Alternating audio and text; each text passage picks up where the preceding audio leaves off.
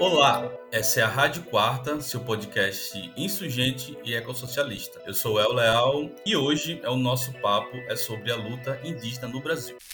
O marco temporal que restringe a demarcação de terras para as terras ocupadas pelos povos indígenas até 1988, quando foi promulgada a nossa Constituição, é tema central e está em processo de votação no plenário do STF. No mesmo tempo, a APIB, Articulação dos Povos Indígenas do Brasil, foi a chama da resistência com o acampamento Luta pela Vida em Brasília, que reuniu pela primeira vez mais de 6 mil indígenas lá em Brasília e segue em todos os cantos do país numa luta é, diária contra o fascismo e pela vida. Algumas semanas atrás, a gente teve a incrível Marcha das Mulheres Indígenas no Brasil, é, que foi localizada né, na cidade de Brasília, que impactou bastante a correlação de forças no meio da tentativa de golpe do governo Bolsonaro.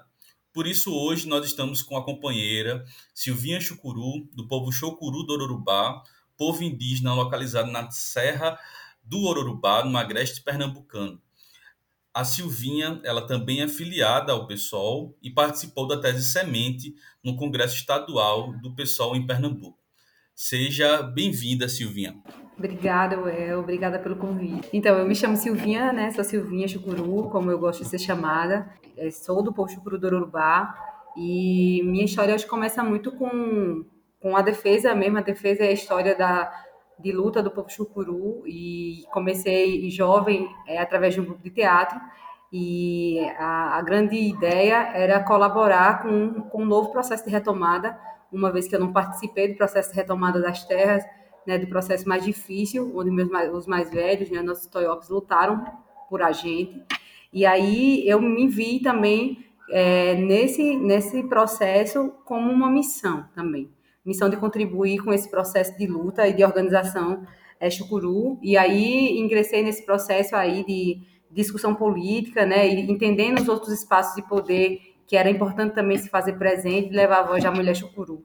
E aí foi onde a gente conseguiu, né, e alguns diálogos dentro da comunidade. Foi conversando com algumas mulheres, conversando com Dona Zenilda Chucuru, né, que é mãe do cacique Marcos e, e é uma grande liderança e referência para o território. Nós entendemos que era importante também a voz da mulher indígena nesse processo, e aí conseguimos, ao longo de alguns anos, é, estar hoje, enquanto coletivo de mulheres Chucuru também, que para mim é, acho que é a base hoje de, de discussão, é, é o que eu levo, uma pauta que eu levo muito forte, que é a visibilidade, né, e essa voz da mulher indígena Chucuru, que sempre se fez presente dentro do processo de retomada, tanto do, de retomada do território, como de retomada da voz, da vez da, da mulher dentro do território, elas sempre se fizeram presente, então eu tento dar voz às mulheres ancestrais, mas também trazer voz para as mulheres de hoje, como eu também, que está nesse processo aí de, de engajamento dentro da luta do povo chucuru. Nossa, massa demais. A gente agradece bastante por ter aceitado esse convite.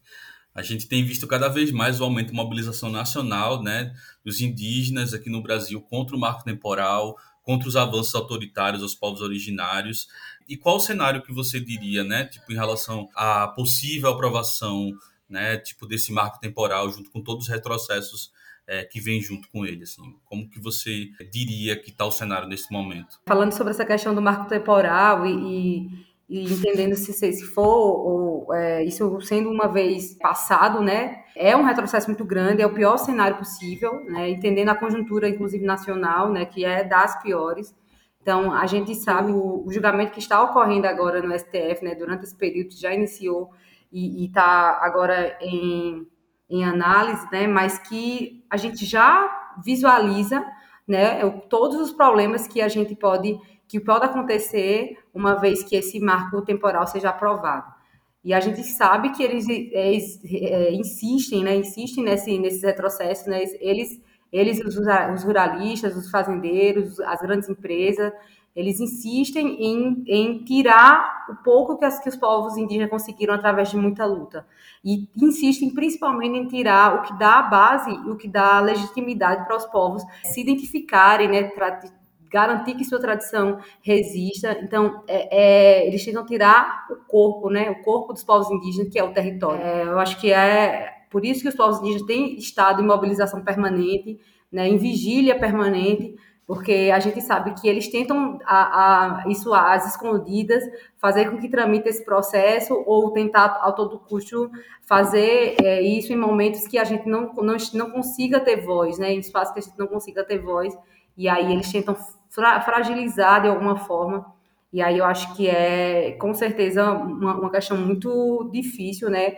Eles, a gente sabe, por exemplo, que o marco temporal e a, a PL né, 490 é, é uma tese que é discutida desde 2007 que eles tentam votar dentro do Congresso. Então, é, é uma coisa que vem, que está ali presente o tempo todo, apenas muda a conjuntura. Hoje nós estamos numa conjuntura muito mais difícil, o que implica dizer que eles se articulam muito mais para que né, consigam alcançar todos os retrocessos com relação a, a, aos territórios indígenas e aos povos indígenas Valeu demais.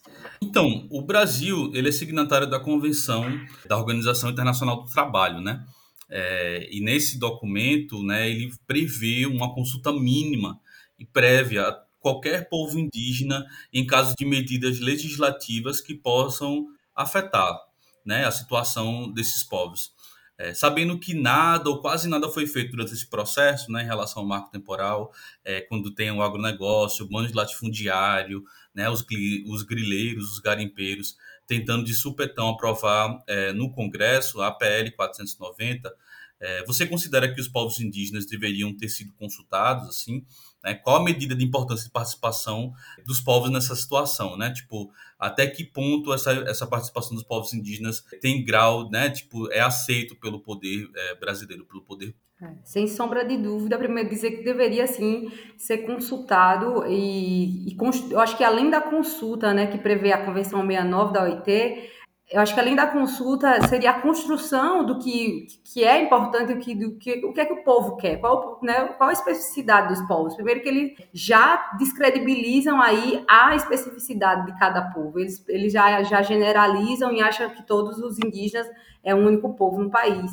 Então, é a primeira coisa é essa. A segunda é que deveriam sim construir junto à política que é, que é pensada para o povo com o povo, não de cima para baixo, como eles estão tentando fazer agora. E eu acho que, sem sombra de dúvida, né, a, a, a estar nesses espaços de decisões seria de muita importância. E o que, o que ocorre hoje é que os povos tentam se articular com o que nós temos, né? Dialogando com as pessoas que nos apoiam, que estão nesses espaços de decisão, né, que são os poucos deputados que nós temos ainda, que infelizmente é minoria lá no Congresso, mas que estão lá e que são nossos ouvidos, né, nossos olhos, e que estão dialogando a todo momento com as organizações, né, tanto a, Articulação dos Povos Indígenas do Brasil, a PIB, mas também com as regionais, como a nossa, né, que é a APOIME, a Articulação dos Povos Indígenas do Brasil, que é também é um órgão que está todo tempo fazendo essa rede, né, a rede online funcionar para que que a gente aqui na base é, saiba o que está acontecendo, quais são as decisões que está é, tá, tá, tá aí tentando ser tomadas, e aí a gente consegue pelo menos responder, né? se mobilizar diante, diante dessas questões que são que eles tentam ao todo custo é, passar como congresso, como está tentando passar no Congresso a PL 490. E assim, acho que uma coisa muito importante dizer é que além de todos os retrocessos, assim, acho que as coisas, uma das coisas piores da PL é que ela vai de encontro com o artigo 231 é, da, da Constituição Federal e ela descredibiliza né, toda uma luta que foi feita, inclusive, durante a Constituinte. Então, é, é dizer agora que os povos indígenas serão é, primeira coisa, não terá mais retomada, é, retomada não, não terá mais demarcação de terras indígenas. E segundo, é dizer que as terras ocupadas pelos indígenas não será mais é, de uso exclusivo, né, de uso exclusivo dos povos indígenas, e que terá acesso os garimpeiros, os madeireiros, as grandes empreiteiras dentro dos territórios dos povos indígenas.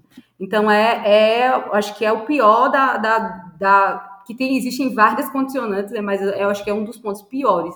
É a falta da demarcação da terra indígena, que a gente sabe que a grande maioria dos povos indígenas autodemarcaram suas terras, né, o governo nunca é, colaborou com isso, mas que agora isso só piora com essa PL, se uma vez ela passar, que é tirar o usufruto, né, o usufruto dos povos, que é, que é próprio e que deveria ser demarcado pela União com um olhar antropológico.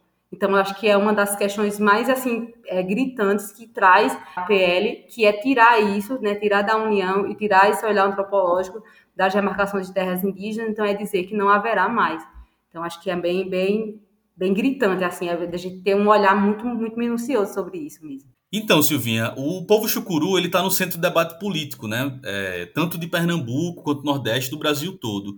É, e um ponto importante desse processo foi a eleição do cacique Marquinhos Chucuru, que infelizmente tem sido impedido pela justiça, mas sobretudo por um processo de articulação da elite do agreste pernambucano, para não deixar ele assumir o seu mandato no qual ele foi eleito. É, além desse processo, a gente tem uma chegada do povo chucuru é, ao PSOL, né? é, uma, um processo bastante interessante é, e louvável que sinaliza uma articulação de uma resistência é, nos territórios, né, no interior, na cidade, no campo, para também resistir institucionalmente. O quão, por exemplo, é, é, importante derrotar o Bolsonaro e o bolsonarismo sendo um processo de mudança central, mas, sobretudo, é, qual que é o projeto político dos povos que deve ser o centro da política para o Brasil, né? Qual é o, o, projeto que você acha que os povos indígenas e principalmente o povo chucuru é, pode mostrar e pode fazer para o Brasil como um todo? Não, eu estava vendo assim a, a ideia da, da, sua pergunta, porque acho que primeiro do que tudo frisar o, o desgoverno total do, de Bolsonaro e o quanto ele não nos representa e o quanto tem piorado agora nessa conjuntura, é, ele estando presidente, que é, por exemplo, dizer que de 2018 para 2019 cresceu né, a invasão das terras indígenas 135%. Eu estava vendo esses dados no CIMI hoje. E aí, pensando nisso agora, do quanto isso tem a ver com a conjuntura, né, a conjuntura atual, do quanto tem se agravado a formas de ataques, de todas as formas. E são ataques muito severos, muito graves. Inclusive, é, isso e inconstitucional também, né? Também de forma constitucional. Então, tudo tem se agravado, tem, tem sido muito pior. Então, derrotar esse projeto, né, um projeto que é exposto o tempo todo, né, que foi exposto anterior no processo de campanha, que era como ele mesmo falava, que não iria demarcar um centímetro de terra indígena, e ele agora está colocando em prática, apoiando agora o marco temporal. Então, é, é com certeza importantíssimo a gente entender o porquê de, de, né, de não de discordar totalmente assim do desse desgoverno que está acontecendo. E aí é, essa discordância eu acho que vem muito do que a gente aprende na base, assim, eu acho que é o meu, o meu ver, né, o meu ver pessoal.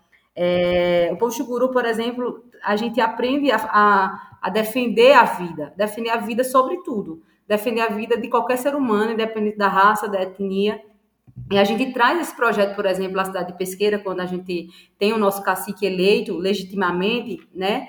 Que é trazendo um projeto de vida do povo chucuru, um projeto democrático, né? Que pensa as especificidades, as especificidades das mulheres, da juventude, dos agricultores, e depois pensa isso como coletivo. Eu acho que os povos indígenas, e eu acho que é uma coisa que temos em comum, né? Pensar a coletividade daquele povo, né? Que, que ela é, é importante e a base para que cresça cresça todo mundo, né? Cresça na, na, nas suas especificidades, mas também na, nas, suas, nas suas formas de se organizar, né? Se fortaleça, esteja organizados, assim. É, é, é, pensar nessa conjuntura de agora dilacerada, né? Tanto que ele fala muito na questão da integração, da integração dos povos, porque é, existe uma visão aí que acha que vai ser que é o rumo, né? É, o rumo é integrar os indígenas e não entendendo essas defesas específicas de cada povo. Então, acho que o povo indígena chucuru, por exemplo, a gente traz muito isso, muito forte, que é fazer a defesa da vida, é trazer a defesa do povo chucuru, né, a história de luta que o povo chucuru viveu, e também, eu acho que se orgulhar desse processo, né, do, dos processos que, que foi aqui ocorreu dentro do território, né? Inclusive é, a valorização dos mais velhos, a, a valorização daqueles que, que detêm o saber tradicional e que a comunidade tem como pessoas que são importantes para a continuidade daquela história. Então, não são irrelevantes essas pessoas. Por isso que eu acho que o grande ponto é isso, é, é a defesa da vida em qualquer lugar que você esteja. Eu acho que é muito isso, assim, e é uma coisa que a gente tem dialogado, por exemplo, quando a gente tratou agora no último ATL, né, que tinha como tema luta pela vida, né, onde eu também tive a graça de estar lá junto com meus parentes nessa defesa e falando isso, né, nós estamos aqui pela pela defesa da vida, na luta pela vida, né, sobretudo assim. E aí é, é isso no acampamento ATL. E aí as mulheres vêm também com reflorestando a mente para a cura da terra. Também a gente também traz muito isso, né, de tentar trazer a, a, nossa cosmologia, a nossa, a nossa relação com a natureza sagrada e com, com a fé que a gente tem na espiritualidade enquanto povo chucuru, por exemplo, para o fortalecimento dessa base, né, que somos nós que estamos aqui dando continuidade e respeitando sempre, né, é, é, eu acho que esse projeto de vida que é trazida e é nos repassada geração para geração. Nossa, a gente agradece demais, Silvinha, de verdade, pela tua participação, pela tua fala, é, por tanta potência e tanta força, né, né de representar o famoso povo chucuru do Urubá, que é um espaço que eu particularmente sinto muita, muita, muita falta. Não vejo a hora de poder voltar para dar uma passada aí. Nossa. Eu, eu também agradeço muito. Agradeço a oportunidade. Eu acho que todo, eu sempre falo e eu acho que é por isso que quando tem aquele momento, às vezes a gente vê muitos retrocessos, a gente cansa, né? Porque toda hora tem que estar fazendo a luta, tem que estar fazendo isso, mas também ao mesmo tempo se revigora e a gente entende que a nossa retomada hoje é desse jeito. A gente tem que levar a voz onde a gente consegue ir. Então, por isso eu agradeço muito esse espaço também, porque toda a visibilidade que a gente consiga dar a essa luta que foi tão invisibilizada ao longo de muitos anos, ela é muito, é, é muito louvável e eu faço questão de contribuir com esse processo e também dar minha contribuição para o meu povo, para o que a gente tem hoje, em agradecimento, inclusive, mas como missão, e como a gente diz aqui, missão dada é missão cumprida, e a gente é, segue aí acreditando nessa, nesse projeto de vida. Por isso que agradeço muito. Nossa, a gente que agradece, é muito massa. Pode ter certeza absoluta que tanto né, a galera do pessoal que é da semente, que você faz parte, mas como todo o pessoal, vai dar total apoio e engajamento em relação a esse processo que a gente está passando. Muito difícil, né? E lutamos contra o marco temporal, é, não apenas agora, independente né, que não passe, é, mas qualquer processo retrocesso que venha acontecer no futuro, né? Porque a gente sabe que a direita, que os latifundiários, os, os os grandes empresários vão fazer de tudo. Sim, né, é uma luta constante. Eu acho que a, a, luta de agora é essa, a luta daqui é o ano que vem, pode ser outra luta, e a gente sabe que é constante. É, e aí a gente sabe que é sempre assim também, né? Então a gente aprendeu a viver na luta também. E a gente é. nunca vai desistir. Isso. E a gente tá bem feliz por se somar nesse processo todo. Acho que a gente se fortalece cada vez mais e a gente aprende cada vez mais nisso tudo, gente.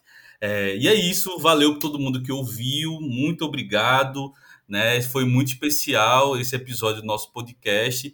Não deixem de seguir a gente no Spotify, no Deezer ou sei lá, naquelas coisinhas do iPhone, porque a gente usa iPhone, mas tem gente que usa. É, e é isso, a gente tá no Instagram, tá no Facebook, só procurar insurgência pessoal nas redes sociais é, mais utilizadas no Brasil. É, e estamos junto também no nosso site. Provavelmente daqui a umas duas semanas a gente vai ter um texto bem interessante sobre é, Marquinhos Chucuru e seu processo né, de luta para conseguir ter o seu mandato, né, assumir o seu mandato, ser respeitado. É, e estamos juntos, gente, e misturado para caramba. Valeu!